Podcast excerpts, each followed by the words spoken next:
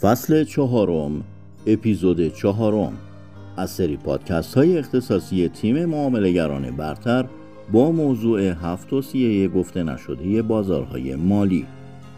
مترجم ساسان گدری. چهار حواستان به تایم فریم معاملات باشد. بسیاری از معاملگران با اطلاعات متناقضی که هنگام مشاهده نمودارها در بازه های زمانی مختلف رخ می دهند گیج می شوند.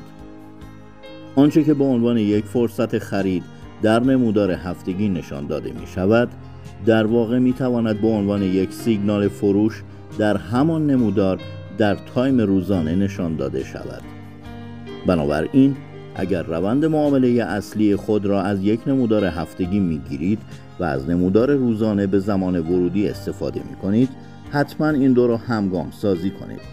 به عبارت دیگر اگر نمودار هفتگی به شما سیگنال خرید می دهد صبر کنید تا نمودار روزانه نیز سیگنال خرید را تایید کند. زمان خود را همگام نگه دارید.